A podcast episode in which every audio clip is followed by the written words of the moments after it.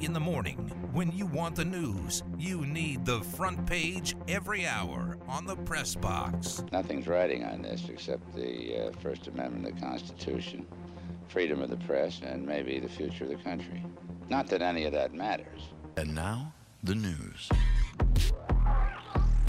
UNLV got a commitment from a top 100 player yesterday. Kyron Lindsey committed to UNLV. He is ranked just inside the top 100 in the class of 2022. He is a 6'8 power forward.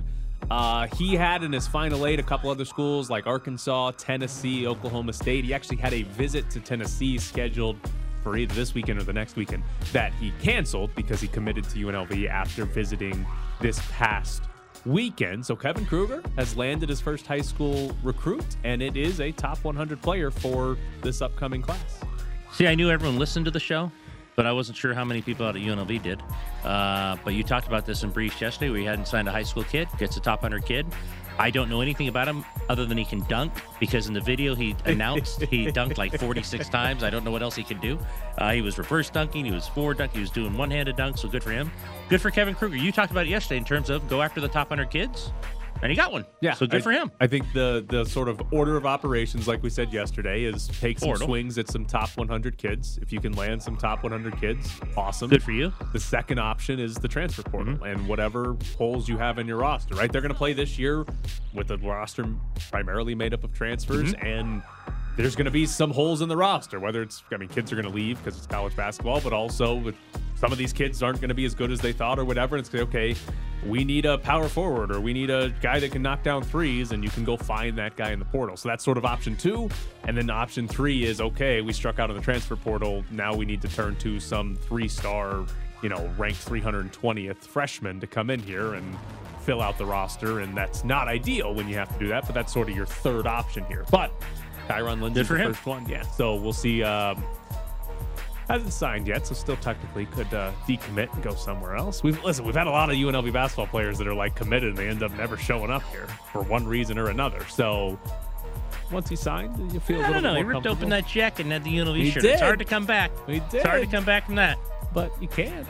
You can come what if this from kid does video. if he decommits he does another video of him dunking tyron like i said yesterday i, I think it was someone filming it. Tyron where are you going? Tyron where are you going this time?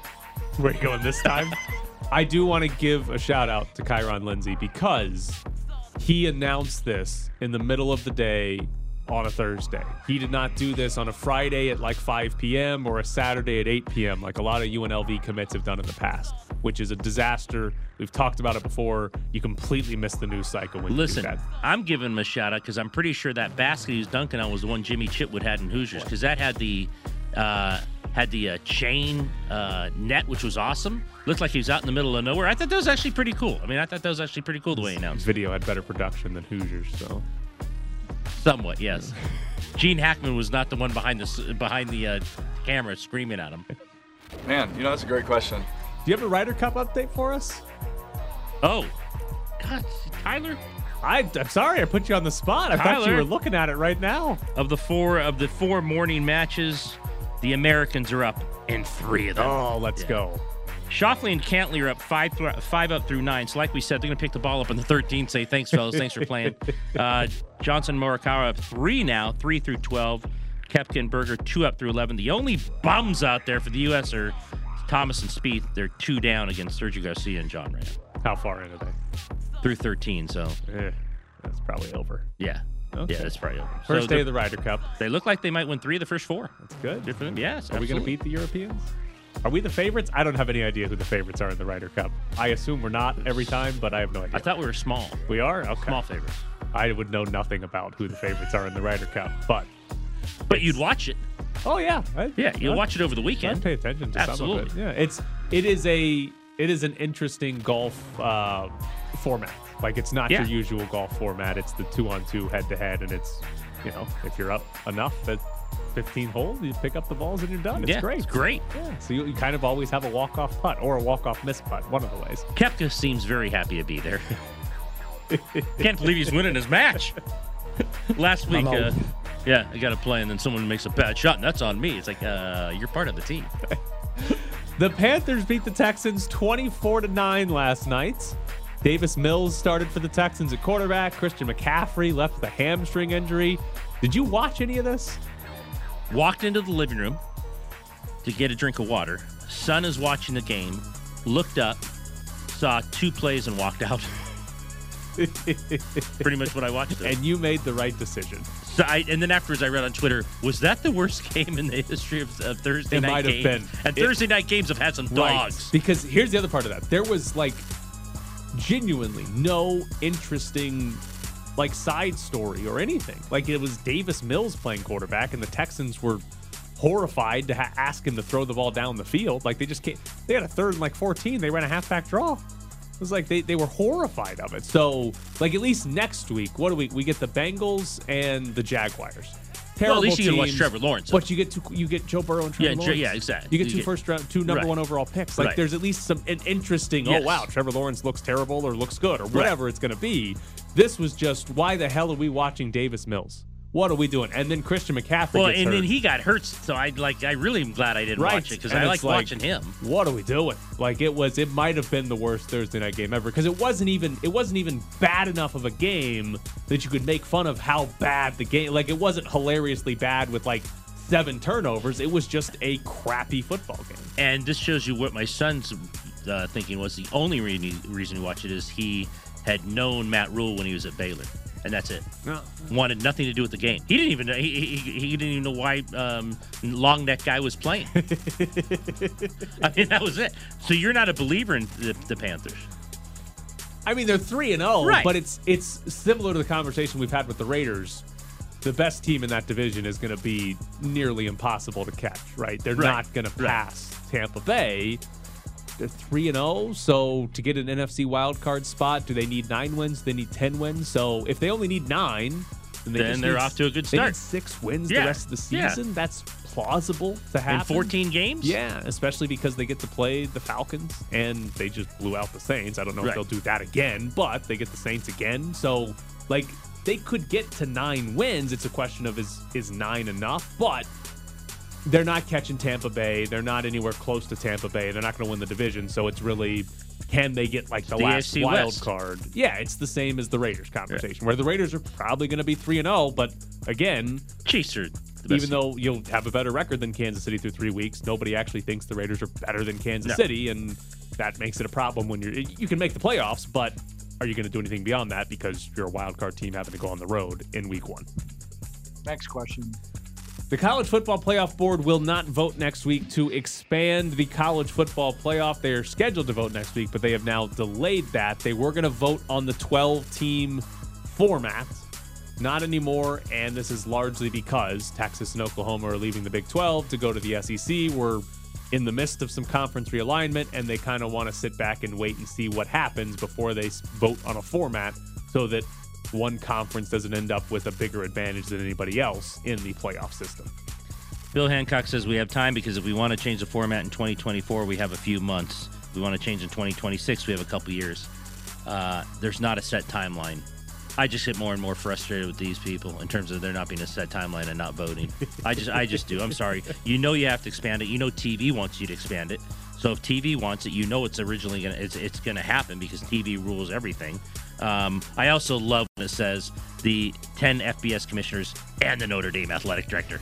Like, there's no other school that you'd say the 10 FBS commissioners and like the Tulane athletic director. Like, there's it's hilarious the power as I know they're top 25, but I've watched every one of their games and they're very average this year. And I think it's going to show against Wisconsin this week. Like that Notre Dame, they're so powerful. It doesn't even matter how good they are. They will be involved in every one of these discussions. Isn't the easy answer to this to just put a clause in the 12 team playoff? Hey, only four teams can make it from any one conference? Sure. Like, because the. Is that why they're waiting? Because Texas and Oklahoma is going to the SEC? Their main concern, I mean, there could be more conference realignment in the next year or so, but their main concern is Texas and Oklahoma are going to the SEC. The SEC is going to have, uh, depending on the year, Six to eight teams. yeah, they're going to have enough. eight Yeah. teams that are six to eight teams that are legitimate top 12 contenders. That could happen. And, you know, the Big Ten, the Pac 12, they don't want to have a playoff system where there's six SEC teams in. I'm not an SEC guy at all. You went to an SEC school. I can't believe I'm saying this, but I don't think that's right. Because I think if you're good enough to be in it, you should be in it. Sure, but I think at the I end mean, of the day, just put a if- clause in there that says. Oh, you can put the clause in, but you know, again, I this is probably not going to happen because you're going to have better schools at the top of those other leagues. But let's say you know the fifth fifth best SE teams much better than five of the six that still get in. Like I don't like that. I No. for some reason I just don't like the idea that you're going to cut it off and yet the fifth and sixth best team might be better than everyone but two others. And here's, but here's what's going to happen. I don't think we're going to run into a situation where there's an overload of SEC teams in a 12-team playoff. Like there might be five or something like that, but they're going to have to play each other. Like that's the thing is True. you're not going. to It's not like True. you're going to have six SEC teams with one loss. Yes, it, Right. that, that never True. happens. Now, the SEC tends to get propped up more in the polls, probably deservingly so. So, three loss SEC, SEC teams are often ranked ahead of one and two loss Big Ten True. or Pac 12 schools. That happens. But I feel like you either just put in a clause that says four, or when you vote, hey, the one loss Pac 12 team or the two loss Pac 12 team, yeah, we're putting them in over nine and three Ole Miss or whatever Right. the team is. Like, you, that's just what you do. So, I don't think it's going to be a big deal at the end of the day, but they're horrified of the SEC Well, taking over and dominating. If it's 12, then the clause better be a minimum of four. I mean, I can find four SEC teams every year that's probably among the top So, 12 teams in the country. just guarantee the SEC four teams every year and just move on with the the other. I don't know if you guarantee them, but you can say you can't have more than four. Yeah, just guarantee them four and just move on with the other eight spots. Eight Everybody schools. else, you get eight spots, but the SEC, you get four going forward. I don't think the Notre Dame athletic director is voting for that. Next question. Uh, have you seen the story about Frank Gore trying to box? I just saw it. So his quote was, I've been training for both football and boxing. I've always loved boxing, so that's what I've been doing. And we're trying to make a fight happen. If we do that, you'll see me in the ring. He's 38 years old, by the way. Um, he played last year. He's like the eternal running back, but has not signed with the team yet this year, but says he's still training, so he could potentially end up signing with one here at some point. Um, I kind of want to see him box. Oh, I definitely want to see it. Like, I think I want to see that I mean- more than I want to see him play in the NFL. We've seen him play in the Yeah. NFL, and he's very he's been very very good. He's been obviously extremely durable, 38 years old. But yeah, I definitely want to see it. I'm all for craziness. So if this guy's boxing at 38, I'd love to see it. Why haven't the Raiders signed him yet? Why are we watching Peyton Barber when we could be watching Frank Gore at 38 run through people? Beat people up. Yeah. I mean, you're only going to need like six carries a game out of the Right. guy. So where's Frank Gore? Let's go. Sign him at least to the practice squad. Get him on the active roster, and let's give him some, some handoffs. He'll Josh definitely get a fight, out. by the way. People be lying just because of who he is. People would love to fight him. I, I assume so. Yeah, absolutely get a fight. Get Frank Gore in the ring. It'll be fun. All right, coming up next, the Oakland A's. Man, by the way, they have been terrible at actually playing baseball, but there's a fun story out there where they might have sabotaged their own fans at the Coliseum. We're back to the press box with Graney and Bischoff, live from the Findlay Toyota ESPN Las Vegas studios. The A's are coming, right? We're going to get them eventually. No, No, we're not going to get them? Okay, all right, never mind. Sorry. Sorry. Um, okay. A couple different stories. First off, um, casino.org got a story that says the Oakland A's are going to make a decision after the World Series.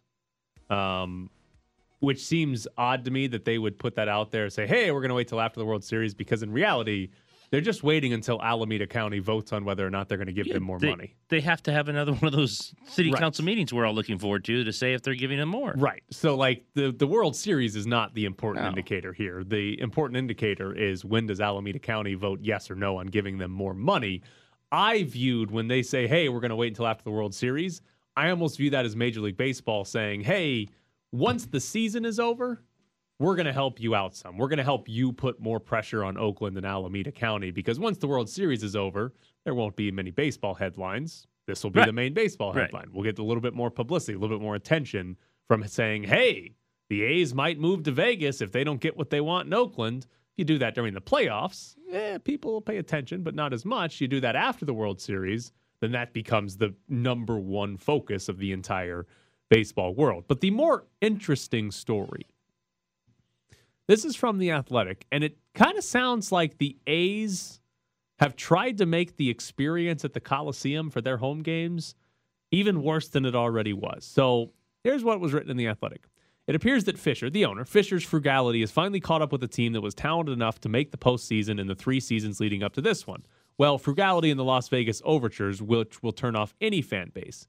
The disconti- discontinuation of A's access, which didn't just provide a modern way for younger people to pop in whenever they pleased if they paid a monthly fee, but also cut the cost of concessions and parking didn't help either. The A's have spent the past several months telling everyone the Coliseum is not worth your time or money. They went the extra mile by trying to prove it. Concession options are few and they're expensive, and their mobile ordering apps often haven't worked as advertised. Charging $30 for parking in a gigantic lot that has had problems all season getting cars into the Coliseum complex in a timely manner is enough to make all but the most loyal fans swear off going to games. I can't believe it's 30 and I can't believe they're having trouble getting people in given 10 people go to the game Yeah. because I've been in that I've been in that lot many times with the Raiders. It is an enormous It's parking massive. lot. So how are you is it like one person working one gate? I, I mean, nobody goes to these games. How is it difficult to get people into that Right. parking lot? So you're having to pay $30 for parking. Which is a joke. when there are they've had game they're in in a playoff hunt they have had games with less than 5000 Right. people in attendance $30 for parking and apparently the getting in and out of that parking lot for all seven cars that are there is a pain plus limited concessions or bad concessions that are overpriced and a mobile ordering app that doesn't work very well do you think at all the A's have done that on purpose. Do you think at I- all the A's have said, let's make this as miserable of an experience as we can because we need a new ballpark? Yes, I think there's absolute truth to that. I when you have something like the access, where again cut the cost of concessions and parking to get younger audience in there, just that alone, discontinuing that raises eyebrows. Yeah. like that's one thing. It's actually a great idea. I didn't know they had this access where they, they to draw younger people who uh, essentially wouldn't have you know the money that older people would have, and they you know hey you can come at a cheaper rate. I get that right when you discontinue something like that, my you know the flag would raise and say, why would you discontinue that? You have five thousand people. Don't you want as many people as you Right. can, especially younger people, to watch your games? Uh, Thirty dollars for parking. I mean, in that place, It's insane. Raising concession stands um, in terms of and have apps that don't work. Yeah, I think I think it's a great job of the athletic. And I, as you go down each reason here, I believe every one.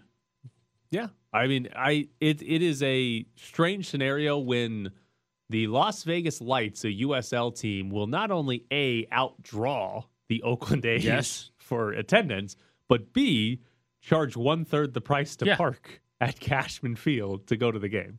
Like it's it seems insane. Like it seems absolutely insane what's happening there. So I don't know. The other thing is, by the way, they increased uh, the prices for season ticket holders for next year. Okay. Well, I guess how long is it going to take to build that uh, down by the waterfront? So yeah, increasing it now is just yet another way to piss people off. Um, I'm more interested. I'm far more interested, and hopefully soon we'll know the Henderson public-private partnership that they've discussed. So that was the interesting detail that Mick Akers tweeted out that of all the meetings the A's have had here, the only body, the only public body that they have discussed financing or a public private financing plan with is Henderson, which means despite coming here, what, six times, six or seven times now, It's a lot. They have not talked to Clark County about it. They have not talked to Carolyn Goodman in downtown Las Vegas about it. The only, they've only talked to one public body about doing a private public financing plan, and that is Henderson, which leads me to believe that Henderson threw themselves out there and said, "Listen, we got money for you. We got money and land. How much you want?" Like that leads me to believe that. But also it leads me to believe that they're not entirely serious about moving here because like if you're coming here and you've been here six to seven times and you really think you're going to move to Vegas, I feel like those conversations would have started with a lot more people than just Debra March. Like you're at least co- talking about it with these people, at least getting an idea of, hey, can we make this happen? But if you're telling me they haven't had a conversation with anybody in like Clark County level, downtown Las Vegas level, or just the state of Nevada level about, hey, how much public money do you think we could get or how much do you think you need? Then uh, how can you say you're coming? Well, not to give Clark County credit on, on a lot of things when it comes to this stuff, but maybe everyone else is smart and they realize that pretty quick, and they only think, well, the only one's not smart are down in Henderson because she'll give us hundreds of millions of dollars. I mean, they have the land down there, but You say here in the rundown, would Henderson give hundreds of millions of dollars to the A's? I don't put anything past Do Henderson. they have hundreds? I don't know if they millions have hundreds of millions. I mean, th- enough people down there got upset when they did the deals with Foley, and that was forty million. For, they gave they have giving in total 42 million. The, the the way Henderson did it, they one day of the week they announced 42 million dollars to the Silver Knights, Right. Bill Foley, to build that Henderson Event Center. Mhm. And then the very next day at a city council meeting announced they had a 40 million dollar budget shortfall. Like that happened. yeah. You're going to give the A's three hundred million? and then the next day announced you have a We have a short million haul. hole. We have a shortfall Like- of three forty-two. Yeah, like we still haven't made up the money we gave to Foley. I tend I okay, here's the thing. I tend to believe that Henderson would absolutely give the A's 300, 400, If they had 500 it. million dollars If it had if it, they had it. I don't I, I can't imagine they do. And again, maybe they didn't even have it when they gave it to Bill Foley and they might just say whatever, we'll figure it out. But I feel like if we're talking about 4 or 500 million dollars, I don't think there's any way Henderson if they have that. that much to give, I'm moving from Summerlin because obviously they've got a lot more down there than I have up in Summerlin. If they continue to give these people hundreds of millions of dollars to build sports complexes, right? I mean, I don't- you live down there? Yeah, I do live in Henderson. Well, you live in a great place down there. I mean, well, no. Once we give the A's five hundred million dollars, it's going to cost too much to live here. I'm going to have to move. You're moving to Summerlin. Yes. You know, I'm going down the Get the 215. hell I'm going back. So I just I can't imagine they have 500 million because, because again, here's the situation for the A's. They have right now, they have from Oakland four hundred and ninety-five million dollars. The city of Oakland has agreed to give them four hundred and ninety-five million dollars in public money. They have that. They can accept that four hundred ninety-five million dollars right now. I cannot imagine they would move here without getting at least that much, or at least close to that much. Like if Henderson comes in and says, 200 million. I can't imagine they take that. That to me just sounds like a dumb business decision. Well, Henderson has to give up the land, right? We always make fun of it, Yeah. but that, that has to be But- like an automatic. Right, but that way, if, if Henderson gives them two hundred million dollars, the land is only worth like twelve Oh, million yeah, or it's not worth something. much, like right. it's not, it's nothing compared to the two hundred Right. million. But again, if Henderson only can get, like, let's just say hypothetically, Henderson says, "Here's two hundred million dollars." I can't imagine the A's decide we're leaving behind nearly five hundred million to take two hundred million in a smaller media. What do market. these What do these things cost? the ballparks? Yeah, Well, seven okay. fi- I mean, So- Allegiant cost two. So the one here would the estimation is a billion dollars because they have to put a roof They're on not it. coming for something that they have to come up eight hundred million Right. dollars for. the the thing that's different is that in Oakland they want to build a ballpark and they want to build like Yeah, all the infra- all the- apartments yes. and shopping and Right. like the All whole the retail around it, is like yeah. 12 billion. Yeah. But the ballpark itself is probably a billion or less for what they want to do in Oakland. So just the ballpark we're talking about a billion dollars and they've got 495 from Oakland. They don't have anything right now from anybody in the valley. Henderson might give them something, but I just can't imagine it comes anywhere close to the 495. And until that changes, I can't imagine the A's. They have to go back to Oakland one more time. There. yeah. Who knows what Oakland Right. ultimately 'Cause will do? Alameda County is eventually going to vote on if they're going to give them because the A's want 865. They want 865 million. They want it from Alameda County. Alameda County said we're not voting on that yet last month or something. Yes. So once Alameda County, if they vote on it, we'll see what happens and if they give them money or not. But at the end of the day, they're getting more money. So Yes. coming up next, Riley Herbst joins the show. It's the Press Box with Graney and Bischoff on ESPN Las Vegas. NASCAR playoffs are here.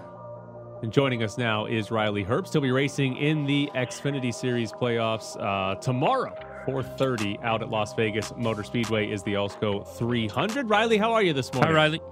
How's it going? Thanks for having me. We are good. So Riley Herbst, uh, Las Vegas native. I'm curious when you when you guys race in Vegas, how much do you actually get to like see anybody or do anything in the city? Yeah, so actually, I come out home a little bit early. Um, so I flew out home probably Monday night, uh, Tuesday afternoon to see some friends and family, and um, spend a few nights back in back in my bed and sleep at home, and then we go racing on Saturday. So it's good to come out here and see some people. Have you? I don't because of your schedule. Um, have you been to Allegiant Stadium? What do you think about the Raiders being here? And you grew up here, and did you think you'd see a day with an NHL and an NFL team here? No, but it's really cool. And I was joking with my buddies that uh, I already bought my tickets to the Super Bowl in February because we're two and zero. So. Uh, Hold on. Uh, no, I'm just messing around. But uh, I might go to the Raiders game on Sunday, so I'm Oh, nice. excited, and uh, they're playing well. What's I mean, what's it been like to you to watch that? To watch this city, I mean, beyond just having the Las Vegas Motor Speedway out there and and what UNLV, but now to have professional sports, major sports in this city be a massive sports city. It's so cool because, like, as you know, like growing up here, you probably root for LA teams or the Cardinals or something like that. So now we have somebody to somebody to root for. Um, now it's just a matter of time until we get an NBA team, I think. So uh, we're keeping our fingers crossed, and hopefully we get one. Riley, I have an important question. Do you play fantasy football? Uh, I do not play fantasy Oh, football. Okay, okay, all right. I was gonna. Ask so Daniel Carlson, the kicker for the Raiders, he said this week that he plays fantasy football and he actually lost to himself in fantasy football. And I feel like you got to let Daniel Carlson draft himself if you're playing against him in fantasy football. Yeah, that's kind of tough. I read that article actually. I don't know how you win a game for your team but lose to yourself in fantasy football. I guess there's kind of a conflict of interest there. If Xfinity had fantasy, would you draft yourself? Um, we do have that Nice. DraftKings deal, but we are not allowed to play that game. Oh, well, we won't Yeah. tell. It's all good. How uh how cool is it? Um, you're a little under the cut line, but you're back to back. Uh, how many straight uh, uh, top five finishes? Back to back top five finishes. But you get to start this thing in Vegas. Does that give you more confidence? Are you more comfortable to start this thing and make a run at it? yeah, I'm really confident. I don't think I've ever been more confident before a race. Um, back-to-back top five finishes. Five out of the last six races, we've been in the top ten, and coming back home to see friends and family on a good mile and a half racetrack. Uh, so I think we're going to start the playoffs really well, um, but we need to capitalize on all these opportunities, and uh, hopefully we can make it to the next round. You uh, were on the outside looking in not too long ago as far as the playoff picture went, but a, a good finish there to the regular season. What's been different as this season's gone on for you? I think just more and more chemistry. Obviously, I was with a different team and organization last year, so it was kind of like starting from zero um, when I switched over to Stewart Haas Racing and Ford Performance. So it took us a little bit longer than we wanted to get acclimated with each other, but um, now that we are, I feel like we're going in the right direction. Talked to Joe Logano earlier the, uh, this week about the pandemic. You're a young writer uh, trying to continue to uh, rise to charts, trying to continue to develop. Was it even harder on someone like yourself than it would be like an established uh, Cup guy? Man, I think so. I think you can make the argument um, either way, but for a, a young person like myself and other young guys in the sport with no practice and um, no qualifying, you just have to show up and race. I think that's fairly difficult. So I think the advantage was to the guys who had a lot of experience. Uh, now that you're racing for Stewart Haas, do you have a good Tony Stewart story yet? Uh, not yet. Um, nothing to share or write home about, but uh, not, he's awesome, and um, it's really cool driving for him. We asked Joey when he started racing. How old were you? I started racing at that little go kart track outside of Las Vegas Motor Speedway when I was about six or seven. So uh, I've been doing this racing thing for quite some time now. It's always six year olds. Yeah. He was Joey was six also. It's like, it's like the magic number. Yeah, I don't obviously don't have a kid for myself, but I think six is when they start to understand things. I think if you're if I was any younger and be able to understand something, I think my dad would have put me in a go kart younger. But I don't think I can comprehend things below six. Listen, I have a 23 year old. It's not just six where they don't understand things, so don't worry about it. It's not that. It's not just six years old.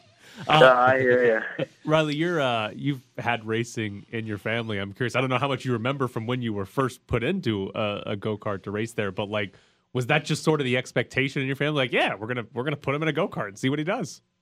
I mean, kind of in the beginning, but um, then once I got older, because I started with my cousins and stuff, and then you know, high school starts, middle school starts, and uh, they start to fade out of racing, and I, I kind of just stuck to it and wanted to try to make a career out of it. So in the beginning, we definitely started. Um, our dads put us in go karts just to go have fun on the weekends with um, our family members, but then as we got burnt out or wanted to do different things. Yeah, hold on. We lost you just for a second there, but we're good now. We got you back. We got you back. So Riley Herbst with us. Uh, he'll be out in the Xfinity Series tomorrow out at Las Vegas Motor Speedway. Um, which of your which of your family members do you think is the best racer ever? Man, I'd have to say my dad. I think uh, he tops the cake right now um, in the off-road stuff. But we always have a, a friendly bet if he ever tries to do asphalt. I don't think he's got a chance. I I was going to say you made it a point to say right now. So obviously in the future you believe you will pass him. I hope so. what do you What do you need? Like when when when will you declare yourself better than your dad? What what result are you looking for? Uh, yeah, so there's a bunch of big off-road races down in Mexico, but I feel like I have to surpass him or equal him in the off-road uh, wins category to pass him in that category. But when it comes to racing, I don't uh, I don't think it's a competition yet. What's going to be the difference now if you win a championship this year? I just think consistency um, and just just getting a little bit older and a little bit uh, better as a race car driver. But like I said, if we kind of be consistent this first round and move ourselves on to the round of eight and then possibly the round of four, I think it's attainable and hopefully we can fight for a championship. Well, he is Riley Herbst. Uh, again, the Xfinity Series playoffs is tomorrow at Las Vegas Motor Speedway, 4:30 start time. You can watch that on NBC Sports Network if you are not going down there. Uh, Riley, thank you so much for joining us. Thanks, we Riley. appreciate it. Best of luck. Thanks, guys. Thank you. Go Raiders. There he is. Beat the game Sunday. Good for him. You throw you not throwing your kid in a go kart at six years old? No, I threw him on a like the basketball court. I, I didn't have uh, I didn't have the go kart around the house. I I've never seen six year olds race anything, but I've seen six year olds play like basketball yes, or soccer. Absolutely, yes. Uh, there's no chance that I'm putting those kids in a go kart and having them race each other. No, What? no. No way. Like how is I? That seems like such the closest we ever got race. was what's that? Uh, and he actually won it. You build your little car and you race it down a hill. Soapbox derby. But it, no, but it was a small one. It was a Oh. small. It was um. There's another name. I have yes, no idea. it wasn't soapbox. It was li- Okay. uh, like a little car, like a model car. All right. That you build and you throw it down the uh, throw it down the street and someone crosses the line first. What did he build it out of? Like how? Wood. Okay, like it, this was like from scratch, like yes, the whole absolutely, thing, yes, wooden wheels yes. or And the- whatever. And the trophy he got was smaller than the car. so how, how much of this did you build versus he build? Uh, we did it together, but I will say I was proud of him only because a couple kids at that school, I think, had uh, the uh, you know the dime or the nickel underneath the car that made it go faster. We were completely clean, no roids, no juice, no coins. We built the thing from scratch and still won it. And it was one of those like Charlie Brown ones where we're like, all right, we saw the other like you know I I- I'm surprised kids didn't get out of their cars in their racing suits. I mean, you know, these dads were nuts about it. We have to win. Ours looked like Linus from Charlie Brown, like it was the worst car ever built. It had no cheating to it, no aerodynamics, flames coming out of it, and for somehow it won. And we have we laughed to it this day, like it was the worst car ever. So when did you start cheating? Oh, about a year later. Okay, I was gonna Yes. say. Oh, all, no, yeah, All no. we know is like Ed coaching softball over here. Oh We're yeah, no, it, was it was a and- quick quick movement into the like cheating world of trying to steal signs and you know uh, get players. And you'll love this. Y- y- You'll love this. One of the best players that ever played for the softball. She was a baseball player before. Really great player. She played at Army. Now she's serving our country. Uh, great for her. But um, she was an incredible player. She showed up to a practice one time. She knew a kid on the team, and we said, "Oh, you can take some swings." And like the first swing, I'm like eh, lefty. I'm like, "How are we getting this kid?" And like, "Ah, you got to go through channels, through channels." I literally just took one of our jerseys and I said, "Yeah, you want to come on the team?" So sure. She goes home with the jersey, and her parents are like, "What's that?" She goes, "I think I'm on this team." But I'm not sure how. And they're like, who's Ed and why do you have a jersey? And I don't know how. Maybe because I was the president of the league. Uh, like a week later, the kid was on my team, and she like ended up being one of the best players in the state. it's been years ago. I can tell that story now. The kid was like 12. like, yeah. The best was the parents. Why do you have that jersey on? Who's that? What are you doing?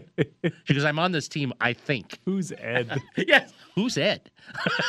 All right.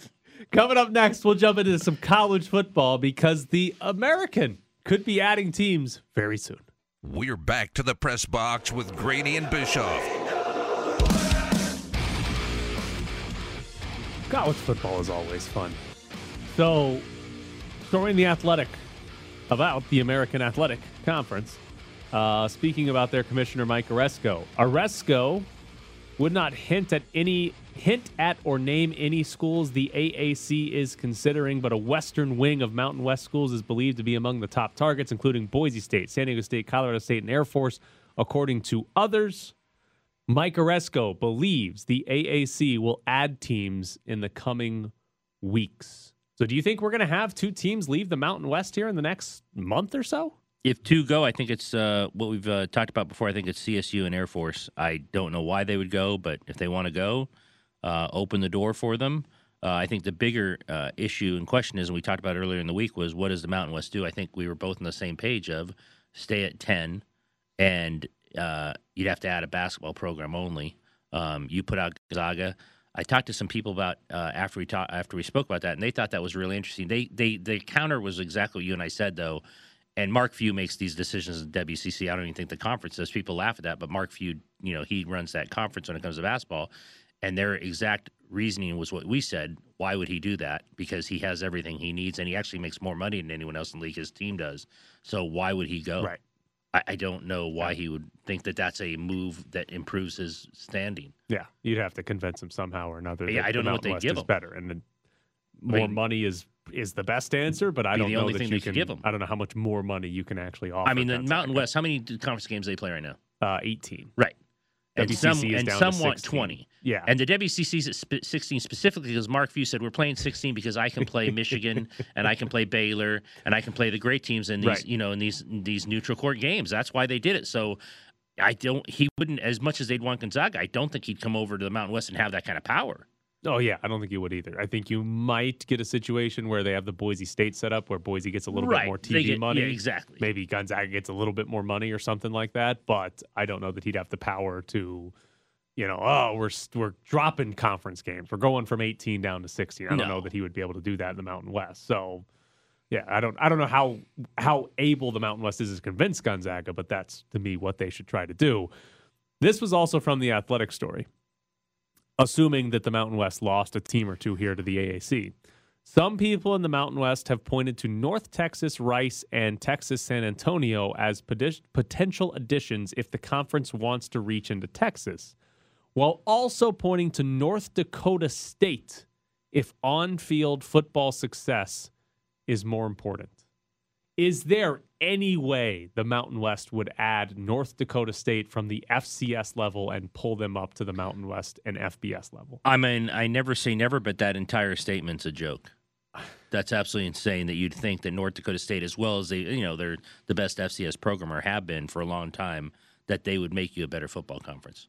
Yeah, I That can't. doesn't- I, I don't know where they came up with that. I cannot imagine that the Mountain West would add North Dakota State. I think it would be kind of dumb to add a North Texas, a Rice, or a UTSA. Yeah.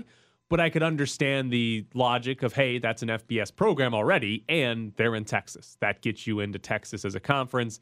How much value is that when it's North Texas? Not that much, but I can understand that argument. I cannot understand a single argument for North Dakota State.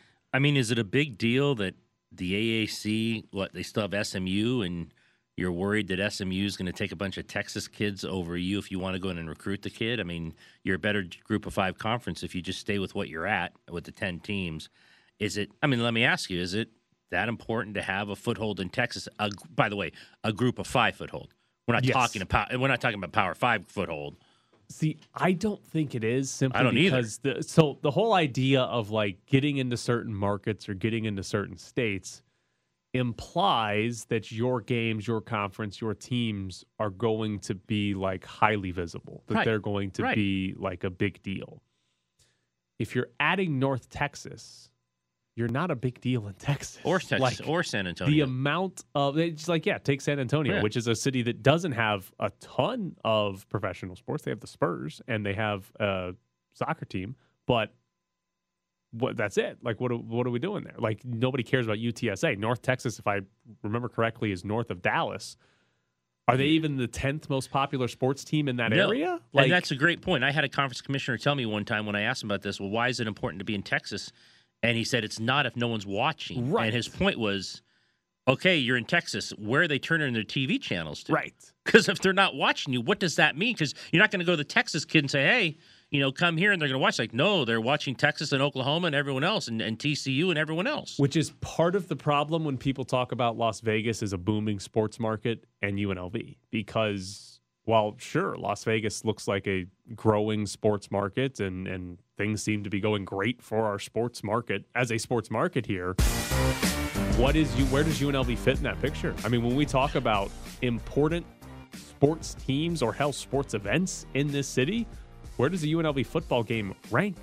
It's like Well, dead last. Like We sure, were talking in the break about the UFC. They're bigger. Right. Like, sure, you can get into Las Vegas with UNLV, but who who cares? Right. Like who cares that you that you have UNLV because the Raiders are here, the Golden Knights are here. I mean, hell, the Las Vegas Aces and UFC are here, and those are more popular, Yep. more important than UNLV football at the moment. So it's that's that's part of UNLV's problem is that their football program's so irrelevant that in this town pe- people don't care. Like they, they just and there's nothing to care about. They haven't won a game in over 600 days. Join us in 30 seconds when we talk about UNLV football. They play Fresno State. conference game. They It is a conference chance, game, opening right? conference. That's why, yeah, They opening gotta league. have a chance. It's a League play. conference game. Get- Anything can happen. Getting 32. The